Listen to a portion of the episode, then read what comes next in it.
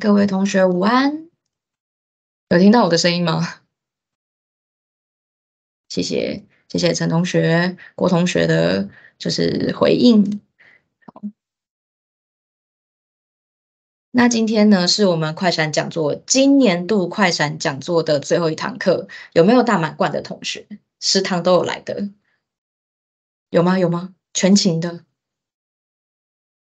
我我希望等一下可以看到有人说有，好，那在呃，我们这次就是其实很谢谢大家，就是中午的时候又出席，因为毕竟就是有的有的人可能早上还在始作，中午出现其实是有一点辛苦的，牺牲了休息的时间。那这今天这堂课呢，因为其实我们目前因为疫情的关系，其实让我们嗯许多的公司都采取远距的。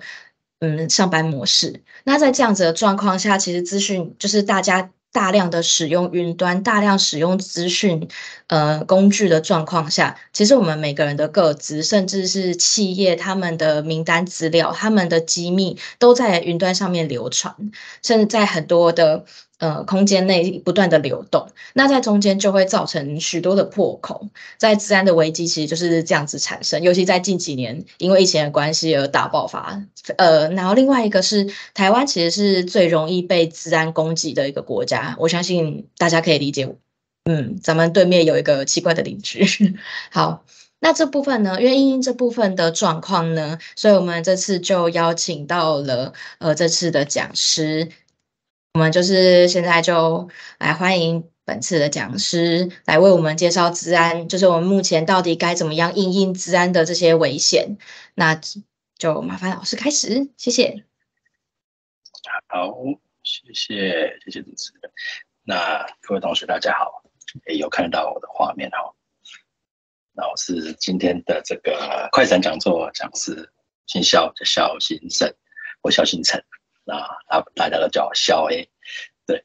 那我们这一次呢，跟大家聊聊治安，治安这整件事情哦。想说，其实治安这件事情有一点，有点悬哦。因为其实大家常会在新闻上看到什么个资外泄啦，什么有外泄，然后卡号外泄，可能大家都觉得稀松平常，对不对？其实这这最近这十几年来，新闻常常一直报，一直报。所以说，其实我们。常看到这种新闻，有时候都麻痹了，所以这次来看看，尤其各位是这个参与 T 大使培训的，所以是未来是会进入到产业数位产业里面，那对于资安各资资料的保护这整件事情又是格外的重要，因为可能你就是你就不只是只是手上刷刷机而已，只是自己的 email 手中手机上的照片可能外泄，假设你未来到了某个企业，对，或者是新创公司，那你可能会负担。呃，可能会有很多使用者的更多的个资，所以这又是另外一个层次，所以跟大家讨论一下个资的这个整件事情治安的意思。所以我们今天呢，会花一点时间讨论一下什么到底是治安是什么，个资又是什么，那要怎么怎么定义，怎么规范整件事情。那最后我们想讨论一下为什么会有人想要偷这些东西。那所谓的骇客，骇客究竟是谁？哪些人会想成为骇客？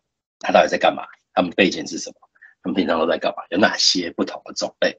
那最后呢，探讨一下他们使用的工具、使用的手法，怎么入侵，怎么偷，偷什么？他们究竟想干嘛？要赚钱吗？还是他们目的到底是什么？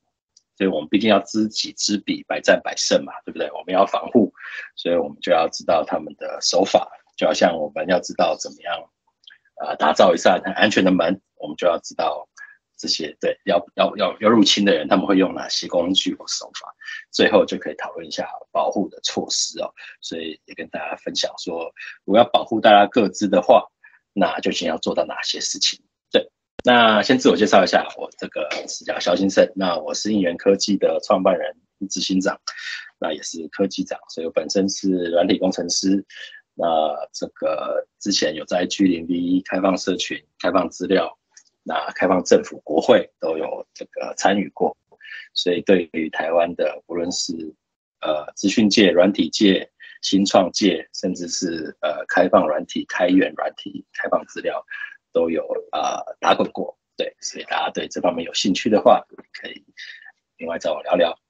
那因为就是曾经在这个公共政策上面，尤其是资讯政策上面，曾经有不少琢磨，写过一些文章啊、报道啊，所以其实常常政府发生各种资料外泄事件的时候，呃，很常新闻就是。记者都会跑来访问我，所以就是说，嗯，在过去几年内也参与了几次，呃，不论是大家我们各自外泄，上次不是看到什么几千万笔所有人的呃身份证字号都在网络上都在黑市里面，那究竟是怎么回事？是不是是不是政府流出来？是不是对不对？这个件事情到底要怎么看？怎么鉴定？所以这种治安的。刑事鉴定也是一个专业，所以各位同学如果有兴趣的话，其实这也是一门道路。所以其实今天跟大家分享的东西，嗯，大家就可以仔细思考一下，未来这些都是很大的产业，治安、治安保护、治安鉴定。尤其是白帽骇客这种东西都是很大的产业，所以呃，大家未来对这有兴趣的话，都很欢迎你们对在这个上面技能上多加功夫去磨练。那未来可能，当然千万不要当黑帽骇客啊，但后面会讲什么是黑帽，那什么是白帽。不过白帽听起来就是好的嘛，所以当好的骇客是跟大家的期许。好，那那再来就是讲到资料安全哦，就什么是资料安全？为什么我们要在乎？资料安全，要资料又是什么？什么是个资？所以说，个人资料是什么？那就最简单，就是从我们个人出发嘛，个人的电话、生日、父母的姓名、住址、身份证字号等等的。所以这就是我们个人资料。那这些资料有什么价值？那为什么要保护他们？那为什么会有人想要拿？大家就会觉得很奇怪。那一定很多人跟我一样，就是啊，我的身份证字号早就已经在外面了，对不对？就没差了，对不对？甚至有人说，我听说什么总统、副总统的身份证号都也都在外面了，都已经流传在黑市，都买得到，是这样吗？那究竟我们是不是要保护？那这些东西重不重要？流失了之后危险不危险？这个我们之后都会进入深入的探讨。不过第一步先跟大家讨论，说什么是个，就是个人会产生的资料，但这些是最基本的，最基本基本。那还有一些什么，嗯，可能身边人的。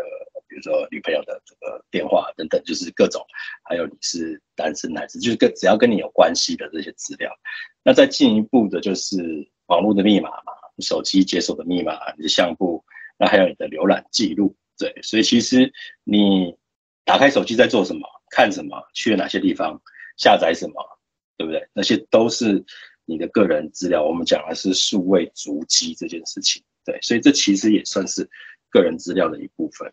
那这些东西到底有什么价值？为什么会有人想要偷他们？对，那可以拿去干嘛？这个我们会去后面去探讨。那这是我们个人的部分哦。那如果说像一群人的话呢？对，假设我们一个班，假设我们 T 大师这个培训班，呃，假设上上百个人好了，所以这一群人他们的各自，所有人的电话号码，所有人的身份证字号，或者是公家单位，比如说某个呃台北市卫生局。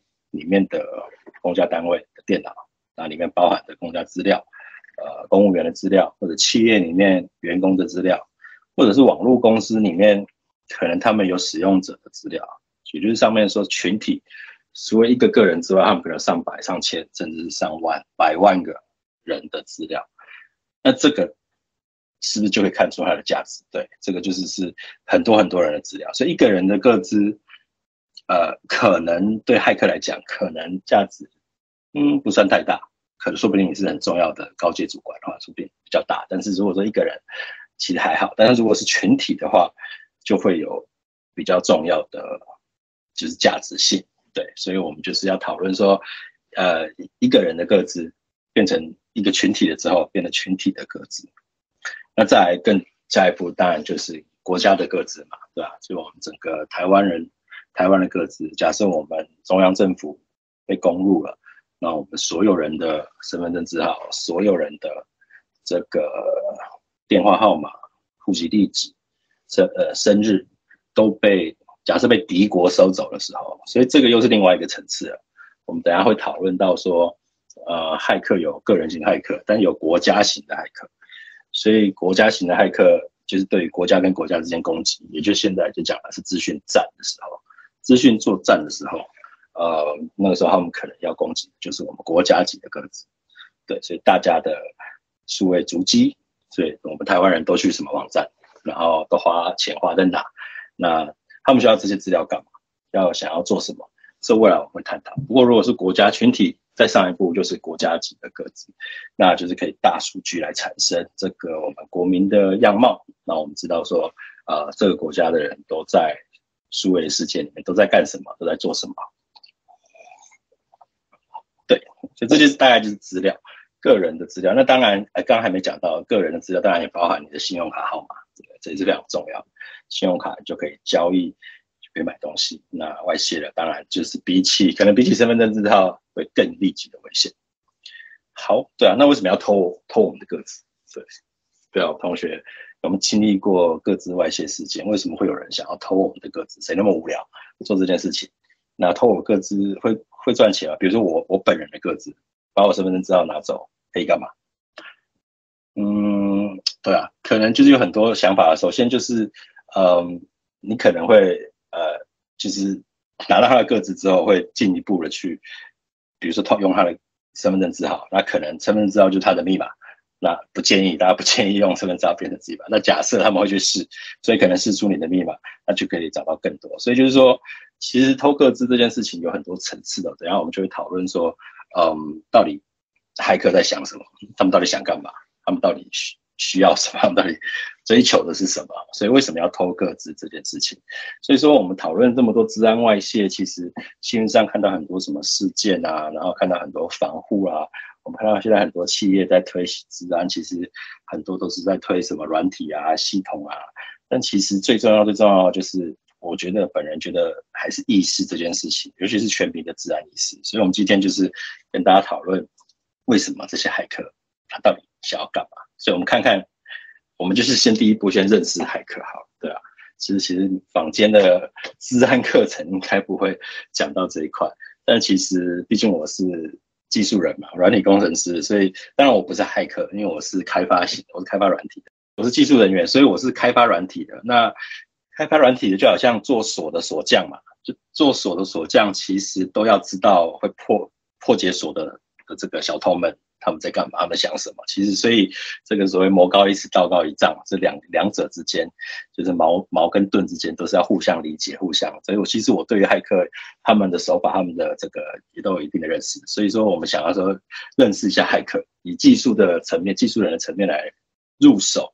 对啊，这个在坊间的一般的资安课程，可能大家不会听过，所以，呃，对，所以很很欢迎大家对这类型的这个资料有什么兴趣，都可以在聊天室里面呃提出更多的发问。那我们认识一下骇客，所以哪几种骇客呢？首先就是有呃练习生骇客嘛，对，实习就是可能就是刚入门的，然后他们就是呃想要呃对大家去练习生，然后再有独立黑帽跟独立白帽。跟骇客军团跟国家战队这几种不同的差别，那我们一个一个来探讨一下，他们就是有什么不同。那刚刚讲了骇客练习生，那练习生可能就是可能像是一般的技术人嘛，可能刚开始学呃写程式做系统，然后学学之后，他发现嗯，好像破解系统这件事情比写系统更更有趣，所以他就渐渐。走歪了，然后就变成骇客练习生。然后 所以说，嗯，这一群人他们就是以练习为目标嘛。所以有时候他偷你的个子，并不是他想要赚钱或干嘛，他就是要练习。他就觉得你现在这个系统，呃，写写这么差，后门这么多，漏洞这么多，这个我不偷一下，真的对不起我。所以就是他们有这个练习生的想法。所以大家可以理解，就是有时候。也你各自被偷了，或者东西来，或者是你家遭了小偷，有时候他并不是真的要偷东西，有时候他可能是练习生来来练一下他手上的新工具和新的技术，对对对，所以这个是练习生。那他们就是通常会呃以追寻就是比较新的技术，或者是他们在练习一些既有的基本基本的技巧。那他们比较不是以以营生为以以就是以赚钱为主，对。那再来就是。大众的独立黑帽，所以黑帽骇客就是真的要入侵系统，然后他是以这个作为职业，所以他呃，那通常都是单兵作战，对，所以他们就是一个人，然后可能就是每天就是在上网到处找哪一间公司或哪一个人，或者是哪一个企业或政府单位，呃的这个网站系统有没有后有没有后门有没有漏洞，然后找到了之后，他们就呃。就后面会讲更多的技巧，但是就是呃，借由可能取得大量的个资或者是高价值的资料，然后最后去去赚钱做做贩卖或等等的，后面会提到他们的收入来源。对，那所以这个是单兵作战型的，那这个嗯就就比较多，那这个技术当然也都是参差不齐。对，所以呃那当然相反的有独立黑帽就有独立白帽嘛。那什么是白帽呢？白帽其实跟黑帽呃差不多做的事情差不多，他们也是在找呃企业的黑洞，都、就是后洞、后门、漏洞。那但主要他们找到之后，他们会去通知企业，然后换取奖金。对，所以我们后面会提到，其实现在很多企业都已经开始推出了奖金猎人、赏金猎人的制度。对，所以这群白帽就是专门专业的去赚取赏金的。对，所以他们其实嗯也是道德感很重。对，他们是觉得找到这个企业的后门这件事情并没有什么错的，但是他们最重要的是他们会把这个后门。回报给企业，让他们更加的安全。对，所以这个是独立的白帽。那再来就是骇客军团了，因为有时候，嗯，入侵一个系统这件事情不是就并不是一天两天的事情。那有时候系统现在越来越越复杂嘛，比如说你要入侵 Facebook、脸书好了，那它的系统非常非常的庞大。那如果说要找后门的话，它的切入点也非常非常多。所以有时候就不是单兵作战这么。这么简单的事情，所以有时候可能就是要一个团体，那就是各个对暗网里面就有各种的军团，那他们就是组成一群群的，那可能就互相团体作战的方式，对，所以呢，这个他们已经是已经是职业化或者是群体化所以他们的这个分工啊、演习制，那他们的这个也都比较比较那个，所以这个是呃，可能政府机关要去去去打击的的部分，他们是对。那再来就是国家级的战队了，对，最有名的就是呃，在中国，上次美国就是 CIA 有发表报告说，其实在中国上海市的某一个建筑里面，其实是一群这个网络作战兵团，是中国人民解放军下面一个单位，那他们是国家战队。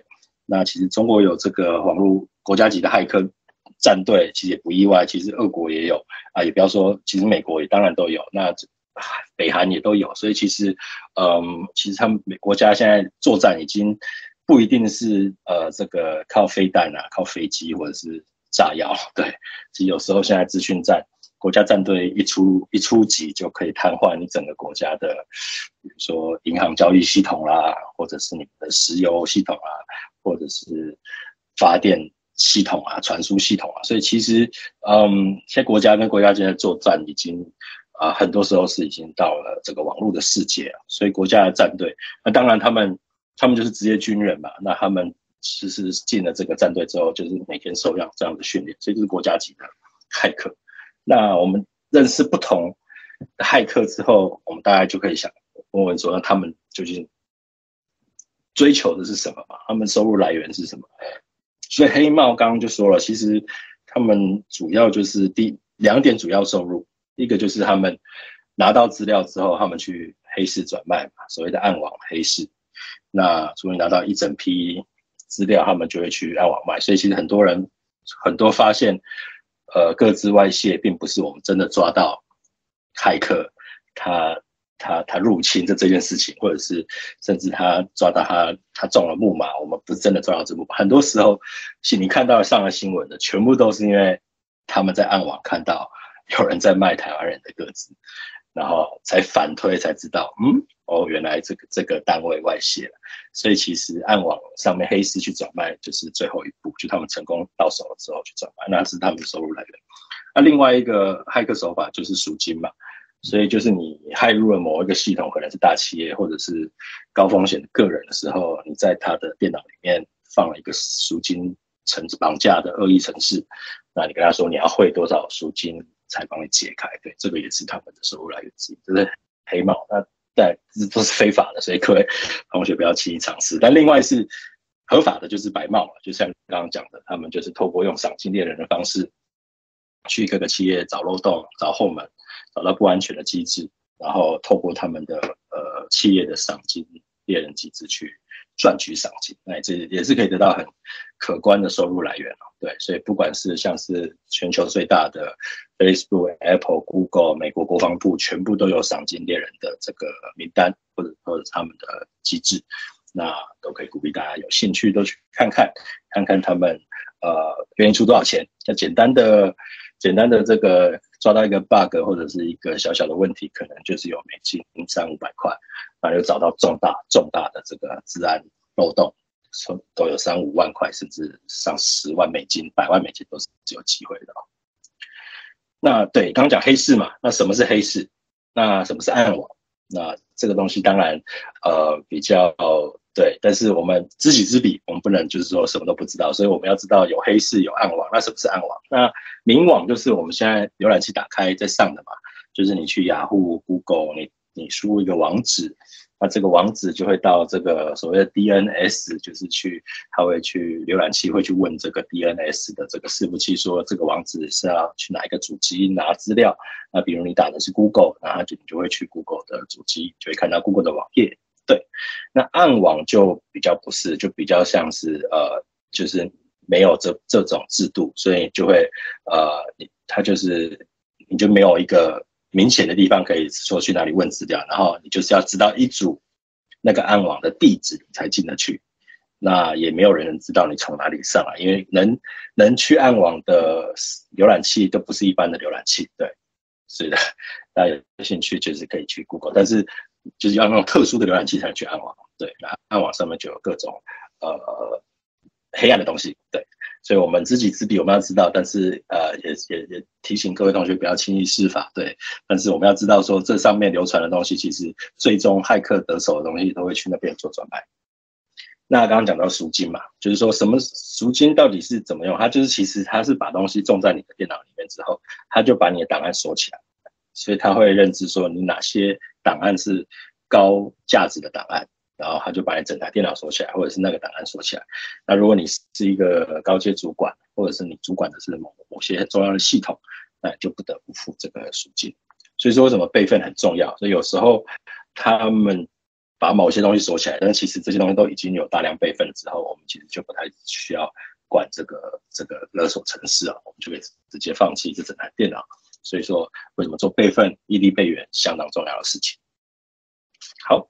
那叫赏金猎人嘛？对，刚刚讲了这，那刚旁边这个是一个案例哦，这是苹果呃 Apple 的这个 Security Bounty，就是他们的赏金猎人的制度。那他就说，你只要提交你的研究研究报告，发现了什么漏洞，那他就会去看说这个符合哪一个层级的赏金哦，然后就可以赚到各种各种赏金。所以其实是有人呃全职的职业就是在赚这些赏金。那也有一些网站是，他把所有的赏金猎人制度的都已经把它整理好了。所以，比如说这个叫 Hacker One，Hacker One 一就是 One 的那个一，啊，这个网站就是帮你整理好所有的呃赏金猎人的这名单啊，你就全职的当赏金吧。对，就是一直去攻击，去试试看哪个哪个企业有有有漏洞。那我们自己的公司应元科技，我们也会在今年内推出我们自己的赏金，所以不只是世界型的大公司了。当然，大公司他们比较有资源嘛，我们可以提出很不错的赏金。但其实像我们这种小型的网络科技公司，也是会提出我们自己的赏金制度。毕竟我们也希望我们的呃，我们如果有漏洞，我们希望人家跟我们讲嘛，对啊，不希望是直接来攻击。对，所以赏金制度是一个很不错的一个地方，可以练功又可以赚钱。那诈骗呢？那那这些骇客为什么大家会觉得，哎，为什么没有提到诈骗？因为其实骇客跟诈骗不一定是同一件事情啊。当然是你的个资外泄之后，你很容易接到诈骗电话，但是其实骇客本身可能不是打诈骗电话给你的那个人。对，所以说其实呃，当然被被偷资料的下一步有可能就是接到诈骗电话，但是那通常是因为呃，诈骗集团是去。买了这些名单嘛，对，所以他们是去买了骇客产出的电话或者是名单，然后来进行这种所谓的 targeted，就是这种针对性的诈骗，因为他知道可能这一批名单是呃有钱人或者这批名单特别好骗的，所以他们就是呃，所以说呃，骇客本身可能不一定是不会进行诈骗的，但是骇客的产出会让诈骗集团利用，那会所以说各自外泄跟诈骗其实是。绑在一起的，所以我们要做防护的话，我们当然最重要的是，我们如果各自外泄了，我们觉得他想着下一步就是有可能会有诈骗电话打来，或者是有人来就是偷测试我们的系统，这都是要特别小心的事情。好，那有哪些常见的手法？对，所以我们如果今天要知，我们已经知道了大概有哪些骇客，他们在想什么，他们要，他们为什么要做这些事情？那他们究竟是怎么做到这些事情的？就是。呃，发生了什么事情？对，那这个是呃，这个 Verizon 是美国最大的电信商，他们每年都会发表这个 DBIR，就是 Data Breach Investigation Report，就是这个资料外泄的这个调查报告。那他们就是每每年都会发表。那主要就是说，现在其实最重要的就是所谓社交工程，大家可能都听过这件事情。那我们等下也会讨论什么是社交工程。那除了社交工程之外，这个钓鱼信啊等等的，这都是。呃，很很很常见的手法，那还有最重要，上面讲到说八十三它的这个，呃的这个入侵者都是外部的，但其实也有，呃，这样讲的话，代表有十七趴的入侵者是内部的，所以大家其实也要知道，企业内部的人员也是有可能成为骇客的，所以有时候骇客不一定是从外边来的，所以这些都是很重要的事情。好，那第一个最常见的就是钓鱼信啊，什么是钓鱼信？大家不知道有没有收过钓鱼信？钓鱼信就是也不一定是信，跟钓鱼电话、钓鱼钓鱼简讯，那就是说想就传给你一个呃 email，然后跟你说你的什么东西失效了，叫你重新登录。那他做的都很像那个某公司传来的，所以呃很多人可能比比较没有警觉性的，就会直接点开然后直接登录。那你会发现那个登录页也都做的跟这个，比如说是 Google 啊，他就做的跟 Google 非常像。所以说钓鱼性就这样子把你。钓上钩，然后拿到你的呃系统的账号跟密码。那这边这是一个范例啊，是最近呃很多人我们在分享转传的，就是这个大家一看到这个，下意识可能就觉得这个是 Apple Pay 寄来的没有问题嘛，对不对？然后上面讲说呃注意到你设备中使用多个卡与多个设备关联，然后所以我们把你停用，需要你验证你是真正的所有者，然后又有一个连结，然后就叫做立即验证。所以说今天要跟各位同学分享，就是钓鱼，这就是钓鱼性的经典嘛。就是第一个，它一定会有一个识别，让你觉得，嗯，这个就是我信任的。然后我有用，我有用 Apple Pay 啊，没有错，没有错。那第二个就是它会有一个连接，对，那会要你去按那个连接。因为其实我们要知道，所以我们收到钓鱼信本身是没有伤害的，钓鱼信本人是 OK 的。最重要就是里面一定会有个连接，或者一个下载的档案。然后这两件事情都非常的危险，所以说，呃，跟同学们提醒的是，就是 email 里面连接能不按就不按，能不下载就不下载，除非当然我大家知道，大家学校要做报告，有时候同学间传东西不得不，但是最重要的是我们要有警觉啊，就是第一个警觉性就是永远不要看到这个 logo 就相信它，对，绝对不要，就是各种网络上充满太多坏人了。对，不不只是网络交友有坏人，那我各种交易啊，任何东西都有坏人，所以不要收到信就觉得是真的。那怎么判断呢？最重要最重要当然就是要看这个网址嘛，大家看左上角这边，客户服务这边，然后它的是什么？email 的位置，f i b d 小老鼠什么 o t 什么 phoenix 点 com 点 b r，你就发现说这根本就不是 Apple 啊。那很多人就会，就是可能跟数位比较不熟悉的，他们我就会不太知道一件事情，就是如果是 Apple 传来的，它一定会有 Apple 的地址。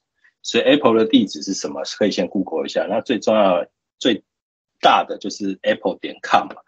那它有可能前面会加什么 Apple 点 com，或者是斜线台湾，或者是前面会有什么 iPad 点 Apple 点 com。我只举个范例。但是最重要，Apple 点 com 这件事情是不会变，所以我再重复一次，因为这非常重要。Apple 点 com 是 Apple 这间公司最重要的资产。那 Apple 点 com 这件事情绝对不会变，有可能会变的是 Apple 点 com 斜线后面有什么东西。那只要你看到超前面是 Apple 点 com，后面斜线什么，那 OK 是安全的。或者是 Apple 点 com 前面可能会加什么什么点 Apple 点 com，比如说 iPhone 点 Apple 点 com，或者是什么 by 什么 event 点 apple 点 com 这些也都是 OK，你只要看 apple 点 com，就主要就可以，就是觉得这是真的。但是有时候他可能会用 apple 台湾点 com，呃，就一个字哦，apple 台湾点 com，那这个你就是要非常小心。对，因为你就要去查，你就是你看到这封信，它上面如果写 apple 台湾点 com，你第一件事情就是打开你的浏览器，开一个空白页，你把 apple 台湾点 com 输入进去，看是不是真的进入到真的 apple 啊，有可能会做一个很像 apple 页面，你都是要非常非常的小心，非常非常一步一步去查证。那我会跟大家讲，绝对不会有 apple 台湾点 com，或者是 apple 写直呃 dash 就是一横。台湾点 com 这些都是假的，所以那另外一个更难更难，现在很常会发生的就是 apple 点 com。那我们看到 apple 点 com 没有错，没有错，对不对？但它其实不是 a p p l e，它是 a p p e e 点 com，知道那个 e 跟 l 很像，a p p e e 点 com 那个对，那知道我在说什么？对，所以就是说这这这个就会变得非常非常的难以。去辨识哦，但是还是要非常小心的去确认，对，因为呃，这甚至有时候如果是 Google，可能是 G 零零 G L E 啊，G O 零 G L E 等等，那有时候最难最难的是他用了欧洲的某一个字母，很像 O，但不是真的 O，但你根本看不出来它不是 O，所以它 Google G O，那另外其中一个 O 是欧洲某一个语系的一个字母，长得很像 O，但它不是 O。所以这个都是常见的钓鱼性的手法。那当然能会用到这个已经是非常非常高端的了。那像今天这个我们看的这个范例，其实它比较低端哦，根本就用一个跟这个 Apple Pay、Apple Pay 没有关系的这个网址。所以花了很多时间跟大家介绍怎么样，嗯，怎么样辨识钓鱼信，怎么样繁放，怎么就第一个就是重新对再讲一次，第一个就是里面的连接最好不要点，能不点就不点。那下下载的档案能不下载就不下载，除非你真的是 被同学骂到说你干嘛不开我的报告啊，或者被被教授骂到说你你到底在干嘛？为什么不不理我们系的系？那当然这个是最最极端的啦。但是就是你如果真的要下载，真的要点，你一定要去看网址，对，一定要去看网址。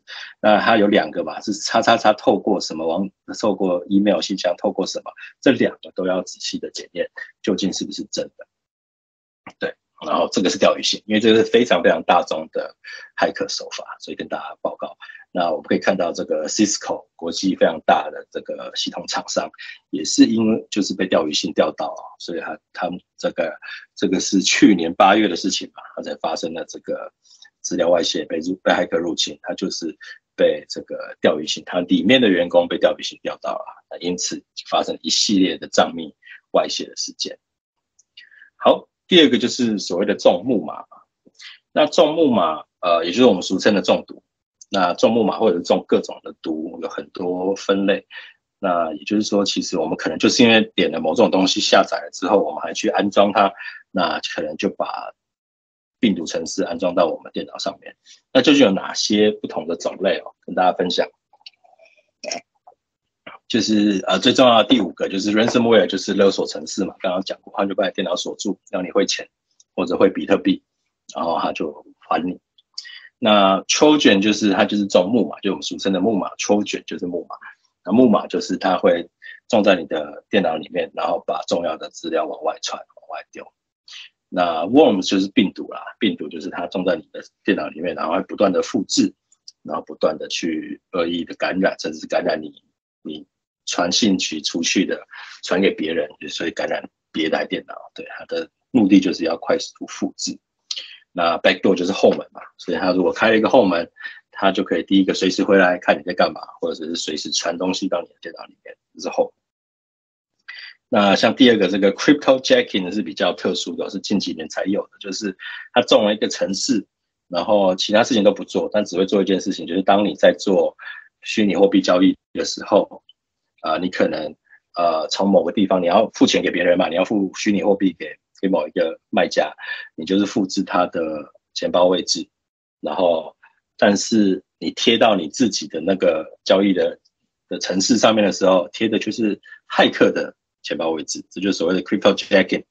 所以就是你复制，你可要付钱给 A，但是你复制了他的位置之后，你贴上来却不是 A 的钱包，你变得你付付了钱给骇客必要。对，这这就所谓 cryptojacking，也就是各种不同的中毒的病毒程式，这也就是蛮常见的。那我们这个是在二零一九年发生的台北市卫生局的这个这个骇客遭害，那有两三百多万笔个资被窃被窃，这就是很典型的的木马。那这当然也是因为他们后来有人发现这些三百万个资在在暗网被卖嘛，那才反推回去，最后才推到这个卫生局里面的某一台电脑。正在被种植着木马，还一直都是被种植的，最后才有调查人员去拔除。对，所以这也是一个很经典的案例。那再来就是中间人攻击嘛，中间人攻击就是，嗯，最常见的就是可能我们在外面咖啡厅用他们免费的 WiFi，那都没有没有密码保护的，那所以你可能觉得你是用他的 WiFi，但其实会有一个中间人在中间把你可能上某个网站，但其实你透过他的。电脑，他把网站传给你，但是他传给你的时候，网站上已经加了加料了。对，可能你是你这个登录的时候，他已经加了这个窃听程式，你登录的每一个按键都被他记录起来。这是所谓中间人攻击，就是他可能就是坐坐落在你跟这个 WiFi 机的中间，然后你你可能要去上某一个网站，它就是。加料了再再给你，这都是中间人攻击，所以这也是很常见的手法之一。那也因此，我们就是要看一下，呃，这个网络，我们去一个网站究竟会走哪哪些，有有哪几层嘛？就大概知道，就是每一层中间都可能会有中间人攻击。所以最重要当然是我们的手机要上网，啊去了这个所谓的 web server，就是这一台这个网站后面的那个电脑。就是把那个网页发送给你手机的负责发送的那一台电脑，那这台电脑当然后面会有它的这个 database 和它的资料库，对，所以这个每一段都是特别小心。那要怎么样避免中间人攻击呢？就是如果你要你要的资料跟他回传给你的资料都是有加密过的，那怎么样加密过？最重要就是要认这个。HTTPS 嘛，就是你上网站的时候，大家可以看一下。如果大家用浏览器在在听我讲话的话，可以看一下你浏览器的上面有没有一个锁头。那是不是 H HTTPS 可能不会写出来，但通常只要有锁头，就代表这个网站是 HTTPS。所以各位同学，你们在买东西或者是逛任何网站的时候，呃，平常没关系啊，你看看新闻没差。但当你要输入你个人资料的时候，无论是你要登录、你要注册、你要结账，你一定要往上看认锁头。如果这个网站要卖你东西，而且它没有锁头，我跟你讲，大家赶快跑！就是治安做了这么差的网站，你就不要跟他买了吧，你就换另外一间吧，你就换另外一个，对不对？Shopping 的网站就是没有锁头的网站，看看。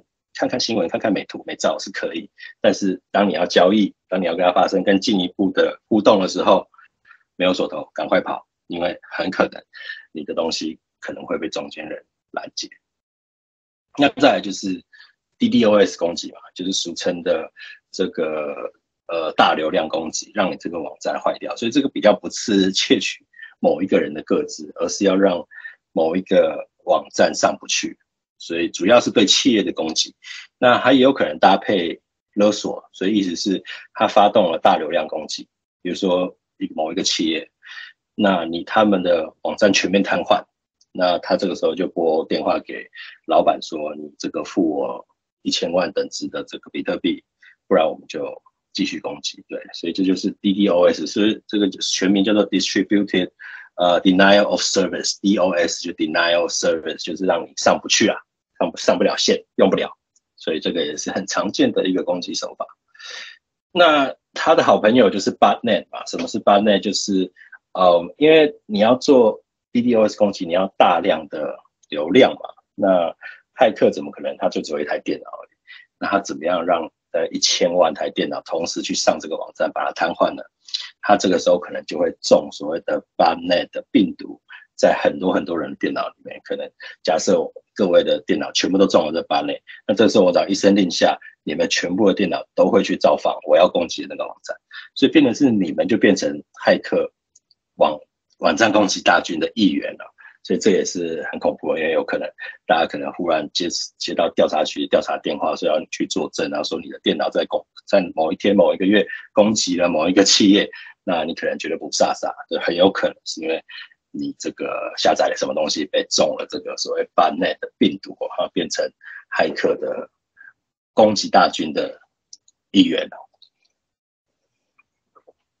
好，那再来最重要的就是社交工程嘛，就是呃，社交工程是什么？社交工程其实现在是最常见的，因为其实其他手法难度都很高，因为但是后来骇客发现，其实最容易攻击、最容易切入了。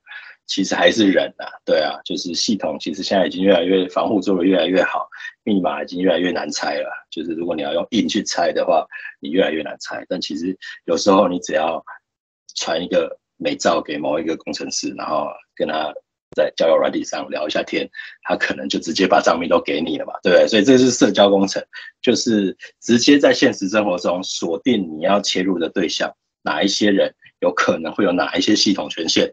然后就直接，要么就是找时间去咖啡厅的时候坐他旁边，那等他上厕所的时候偷用他电脑，或者是直接假扮他的朋友，或者是假扮某个人，呃，打电话给他，然后直接呃社交工程，所以这就是所谓的 social engineering，就直接，嗯，所以其实其实很多时候发生，之前 Slack 啊什么被 hack，其实也就是说某一个工程师。他就是骇客假扮的某一个工程师，然后跟系统管理员说：“我的这个这个两阶段验证过不了了，帮我收一下，怎么样，怎样之类的。”所以其实人人还是这整件事情最脆弱的一环，对吧？你系统做的再怎么防护，再怎么安全，其实人的这个，有时候我们面对面就见面三分情嘛，就是总是不会觉得，就是我在网络上买东西，我觉得有人要骗我，但是假设真的今天这个面对面的。就就不太觉得他会骗我，所以 所以但是还是要非常的警觉，所以尤其是不认识的人或者是认识的人跟你要你的账密密码，也都要非常警觉，对啊，就是有一天你妈妈传给你说，哎，你那个二阶段认证验证码帮我收一下，或者你的那个什么密码是什么，呃，给我一下，你的身份呃。爸妈很常跟你要身份证字号啊，所以这个不一定。但是，但就是很多这这这类的事情啊，就是大家提高警觉。最重要，治安意识其实没什么，最重要就是警觉，提高警觉。那这个是 Mailchimp，是全世界最大的这个电子报的发送公司之一哦，也是一样被这个社交工程，呃，他们的工程师被社交工程攻陷，然后大量的这个资料就是外泄了。好。那资料意识讲回来，最重要的就是到底什么是资料意识，有哪些重要的东西？所以其实几个点，第一个是我有什么个资，我可能我一个人，我可能没什么重要的个资，但我今天假设我是某个公司的高阶主管，或者我们是公司的工程师，甚至是系统工程师，我能取得的个资群体个资就非常大。所以我有的是高价值的个资，还是低价值的个资？我个人可能还好，那可能假设我妈妈是。某个银行假设了某个银行总裁，那很有可能骇客就会透过我去取得我妈妈的信任，对不对？所以大家都是要有一些意识，是我可能我的身份证照没什么好偷的，但是我身边有谁，我是在什么社群里面，我有什么权限，我身边的人有什么权限，然后我装置的使用习惯，所以这些都是非常重要的。究竟我有我有手机，我有 iPad，我有电脑。那我有 Apple TV，我等等的这些，我家里的冰箱是这个 IoT 的这个，对不对？联网、互联网的冰箱，我的电灯也是互联网，这些都会是破口。所以这个意识非常重要是，第一个我们刚讨论了，谁想要攻击我？攻击我到底要干嘛？那再来就是有哪些破口可以来攻击我？那攻击我除了我本人，他还可以透过我去攻击谁？这些都是意识中非常非常重要的一块。所以。在健康的就是我我是谁，我在哪，所以就是范围，就是要看看究竟我我这个人我的各自有没有重要，价值在哪里？对，那这个就是我的装置，所以就是呃，大家觉得说呃，我们用手机去看这个，对，还有就是很多就有一个部分就是装置上当然很。我们都会看到吧，最近其实之前吵得轰轰烈烈，最近这个书发部也提出修法，是公务人员不得使用中国制或者是某些危险的手机嘛。所以说装置这件事情也非常重要。就我们说买这个华为手机跟买苹果手机究竟有什么不一样？那其实大家觉得以前都会吵说，也不要那么政治化，就没什么不一样，都是好的手机，比较便宜就好了。那其实，可是其实我们会发现，其实很多中国制的手机，或者是非民主国家、非自由国家制的手机，其实他们很常会透过他们这些装置，把用户的个资传回啊、所谓不在中国的资料库。所以，其实这个是另外一个国家级骇客的常见的手法。那他们收集你这些不一定有一定的用途，可是当每一个很多人他的资料都被收集的时候，其实它是可以画出很有高价值的战略意义的这个的的东西。对，所以我们主要要防什么？呃，究竟防当然防最好是不要被诈骗啊，防我们信用卡不要被盗刷，那防我们自己的资料不要外泄。某一天我的手机里面的相簿全部被公布在网络上，这也很糟糕嘛。对，那当然这就是另外就是可能所谓的被勒索，就不只是嗯，骇客攻进我电脑锁了我的档案来勒索我，他有可能说我攻进你手机了，我问你手机里面全部你觉得很丢脸的相片，大家可能自己想想，手机可能有一些觉得很丢脸的相片，可能跟呃跟女朋友啊或者是怎么样的，那他就是说你要多少给我多少多少钱，或者是你要给我你们。加系统的某一个账密，不然我就把你这些照片公布在网络上，所以这些都是要防范的。所以不要想说我的个资到底有什么好防的，就是，但是他你就会知道说，他其实透过你拿到一个跳板。那大家如果在数位圈或者是进入数位产业，这些都是很重要。所以这是治安及国安的一环哦。为什么我们常会听到说治安及国安，治安及国环？其实我们之前就觉得说啊，大家身份证资料都已经外泄了，有差吗？我的身身份早就外泄了，有差吗？治安及国安讲那么严重，其实最重要就是我们一个人如果没有意识的话，其实我们每一个人都会被当跳板。那大大家之前听过这个六度连结吧？是只要六个人就可以连到实际上是我一个人，所以说连来连去，跳来跳去，可以从我这边跳到你那边，再跳到。呃，总统那边再跳到副总统那边，所以其实治安及国安讲的是，我每一个人都有这个意识的话，其实这整件事情敌敌国要攻陷我们，所以说我刚刚讲到两种不同的骇客，骇客有的是自己要赚钱的，另外一个是国家级的赚钱的，是要你国家整个资料，然后来去策划他未来要攻击你的入口在哪里。对，所以提高警觉，还是要再讲一次啊，就是收到 email。要提高警觉，要去看来源，收到简讯，提高警觉。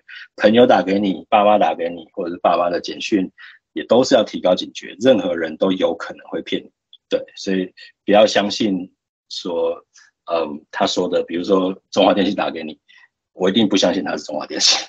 中华电信打给我，我第一个就觉得他不是中华电信，所以就是要弄到这样子。可能有时候会觉得这怎么那么烦啊？就是每个人都要怀疑。但是你在网络世界，你就是要提高警觉，然后最重要就是打开二 FA，就是两阶段认证。我问各位同学，你们脸书有打开？可能你们在用脸书 啊，你们 IG 有打开二阶段认证吗？对不对？你们的 email 有打开二阶段认证吗？你们的现在用什么？你们的这个这个那个是什么？对，所 以我现在我不知道年轻人在用什么，反正你们在用什么，记得。等一下，下课之后就回去后台把二阶段认证打开。对，不要觉得呃这个外泄没什么，但如果外泄了，嗯、他拿来你乱乱 po 一些很丢脸的东西，那没差。但是他拿你的账号再去骗你的朋友，那大家就觉得这件事情就很很有差了嘛，对不对？不可以发生。所以记得把二阶段认证打开，那设你的这个简讯也好，或者是用那个什么现在 Google 的这些验证软体，好。再来就是守护家人啊，就是我们自己有资安意识了，我们最后成为 T 大使了，我们进入数位产业界了，我们可能比较难骗了嘛，要攻击我们已经比较难攻击，就是听过我今天介绍之后，大家防卫意识增加了。但最重要的当然就是身边的家人嘛，因为有时候我们自己守住了，我们我的我的爸妈一旦被攻陷，还是很有可能有他就冒充我爸妈寄简讯给我，最后我有可能也中了。所以说，我们守备范围不能只有自己。我们要守护到连自己的家人也一起守护，尤其是长辈哦。对，所以就是回家的时候定期关心爸妈二阶段有没有打开，帮他们打开，那帮他们设好各种防护，随时都教他们钓鱼信长什么样子，今天有哪发生了？你收到哪些钓鱼信？截图跟他们分享说，看一下，这就是钓鱼信，长这样，不要按，不要下，不要下载。Line 里面的那些东西，不要随便转传，或者是下载，或者是打开或点开。点开它如果要你安装，绝对不要安装。这些东西记得都要跟家人分分享，帮忙守护。你守护自己，就是呃不一定有用，但是连家人一起守护，我们才可以建立一个很坚实的这个防卫网。再来就跳出烂苹果，这是什么意思？就是大家去某些网站，或者现在很多新的 APP 嘛，很多新的这个购物网嘛，大家就是会注册、会买嘛，会会刷卡。但是我们做了，我们去了这么多，注册这么多之后，会发现有一些网站做得好，有一些网站做不好。那其实，如果其实不是技术人的话，其实也不太知道哪里好或不好。但是其实你应该会隐隐感觉到，说，哎，其实这一间的密码设计怎么怪怪的？然后这一间我存的信用卡，它怎么用明码显示没有用，没有把它隐藏，只秀后四码，就等等这些。其实你就是多多这个关注了之后，你就会发现有些好，有些烂。那有些烂你就挑出来，你就是寄给他客服，你就是骂他，你就在。网络上，IG 上 po 文骂他，你就是要挑出来，对啊，因为就是有些烂苹果，他们东西卖得很便宜，又卖得很好，可是它的治安做得那么差，其实是很危险的。那我们就是做一个好的这个消费者，就负责任消费者，我们就把它挑出来，我们就跟身边人讲说，这一件危险，不要用，不要买。他可能，他可能东西卖得很便宜，为什么？是因为他把这些个资可能都转卖或者什么。当然我是乱讲的啦，但是就是挑出烂苹果，可不是每一间科技公司，不是每一个网站都用一样的标准去打造的，有一些好，有一些烂。那大家未来可能越来越精进这些资安意识之后，你就可以分辨出这这一间居然没有 HTTPS，没有锁头，你还想卖东西，赶快下架吧，就是这样。所以就是。最后就回到，就是要有网络科技的尝试嘛，像锁头这件事情，二阶段这件事情，那钓鱼信这件事情，这些都是尝试。但我我希望就是期许各位，有些可能是科班的，就是资讯界的，那更加进一步的去研究什么是网页，什么是浏览器，什么是呃。只是这个资料库？那究竟是怎么传输？怎么安全？那怎么样？比如说 SQL injection 这些东西，更更进阶的知识，我觉得应该要更补充起来。那这样子就不要说我们只会呃只知道怎么刷机，但我们不知道这个网页是怎么做的，APP 是怎么做的，资料库是怎么建立的，那怎么安全？所以我们呃魔高一尺道高一丈嘛，我们要知道我们的系统怎么做，我们才可以去好好的守卫它。对，那。再来就跟大家分享一个概念，就是资料保护观啊，对，就是也是就是说，现在其实呃欧盟它已经有很高的资料保护的法规嘛，就所谓 G T G D P R。那我们台湾正在跟进当中，但其实台湾已经渐渐有一些呃科技公司在往这方面迈进。那我们我们的公司英元科技也是其中一个，呃，所以我们就推出资料保护官的这个角色。那资料保护官在一间科技公司里面通常在做什么事情？那当然就是在保护资料嘛，对不对？所以就是因为他的角色究竟是做什么？因为每一间公司他们着重的不一样嘛，有些当然要赚钱，大家都要赚钱；有些但是可能是要做呃做某些功能，然后有些要做任何事情。但是他们做的这些事情，有时候并不一定是在资料保护上是好的。有一间可能某一个政策它推出可能会赚比较多钱，但是它可能会让资料保护变得这些变得更加危险。所以说资料保护官。在这个公司里面的角色就要变成站出来跟老板说，不行，你推出的这个东西会伤害我们这个用户的资料，那他就是要负责做倡议，在内部做倡议。那另外一个责任就是，当个资事件发生了，当这间公司它被入侵了，它是有资有有必须要站出来跟社会大众做沟通，说发生了什么事情，我们后续怎么处理，那影响了哪些人。他，我们已经通知他们，并且希望他们可以怎么处理。所以这个是资料保护官，那也是一个这个业界呃开始会有的常态。那其实也就是说，大家可以证明这件事情。那在我们台湾，这个还不是一个呃，还不是一个大家觉得应该要有的东西，所以呃，也是可以透过大家认识这个，然后做可以做倡议。比如说，你可以去你常常买下单的这个网站，你去问他说你们有没有做资料保护，你们有没有资料保护官这些事情。那一旦很多人在倡议的时候，科技公司就会渐渐的自自动自发的做这件事情了。对，那对，以上大概分享到这边，呃，希望这个呃有帮助到大家建立更多的治安意识。那大家有什么问题也都可以提出跟我们发问了。嗯，谢谢老师，就是带来非常精彩的分享。那有同学询问说，请问一下，白帽道德骇客是怎么样合法练习呢？这样的组织规模就是需要演练攻防。那简单来讲是，就是可以说明说他们是怎么样去分队吗？还是什么样子的方式去演练？好，嗯，合法练习，白帽骇客毕竟是在呃是在找找漏洞嘛，对，所以其实有时候漏洞，嗯，当然最外层的漏洞可能就是在那边，你可能就是去找，也不需要太太太太用力，那找到了，你就是直接发表。那当然有时候有一些漏洞是比较比较内部的。那你可能外部，你可能要攻陷好几层之后，你才可以到内部。那个的话就不推荐白帽骇客直接去每一个企业这边做练习。所以其实，呃，是这样子的，白帽骇客的赏金猎人的制度，其实它是有一个报名机制的。所以比如说你要去 Apple 那边报名，你去报名了，他登记成为他的白帽骇客之后，他你就可以拿到他某些权限，所以你就可以跳过后外面几层防护，然后去测试内部的一些系统。对，所以这个就是可以合法的练习，以及合法的去帮各个企业做检测、做做攻击啊，就是善意的攻击。这样希望有回答到学的问题。那聊天室还有有同学询问说，未来想要成为治安人才，自学成才是可能的路线吗？老师有没有推荐的一些资源，或是该怎么开始？有有，这个很好，就是这今天的目的就是希望。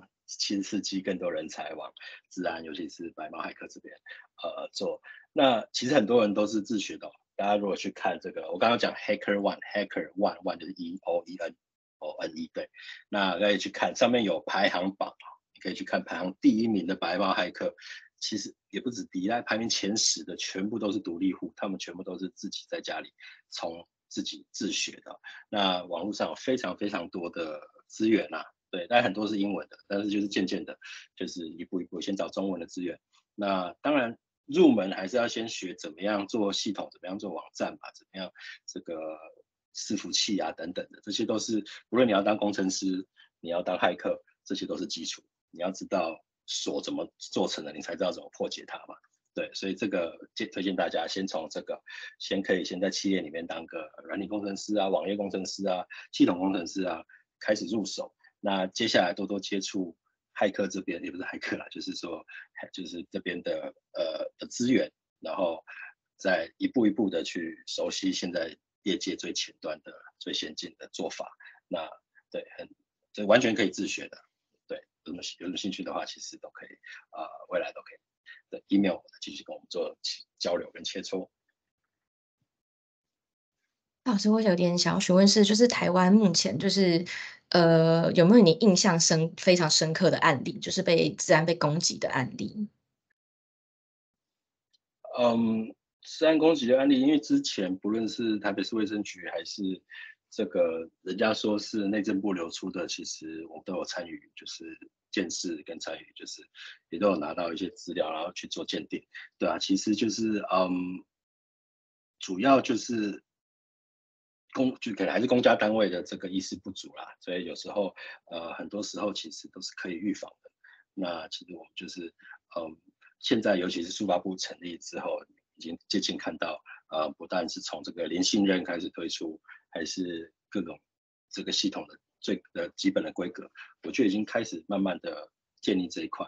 所以说过去十几年当然很多。很多案例都让让我觉得这个瞠目结舌，就是怎么会这么夸张？这几千万的个子就这样外泄，但是现在已经渐渐的有往比较好的方向前进。对，哦，那那我们时间差不多，那今天课程就到这边，那就是很谢谢老师带给我们非常多的就是非常实际，而且非常可以我们可以落实的方法去防范我们的就是个资啊，或是保护我们的家人的资讯安全是，就是能够更更完整的去防护。那就是谢谢大家今天的参与，课程就到这边。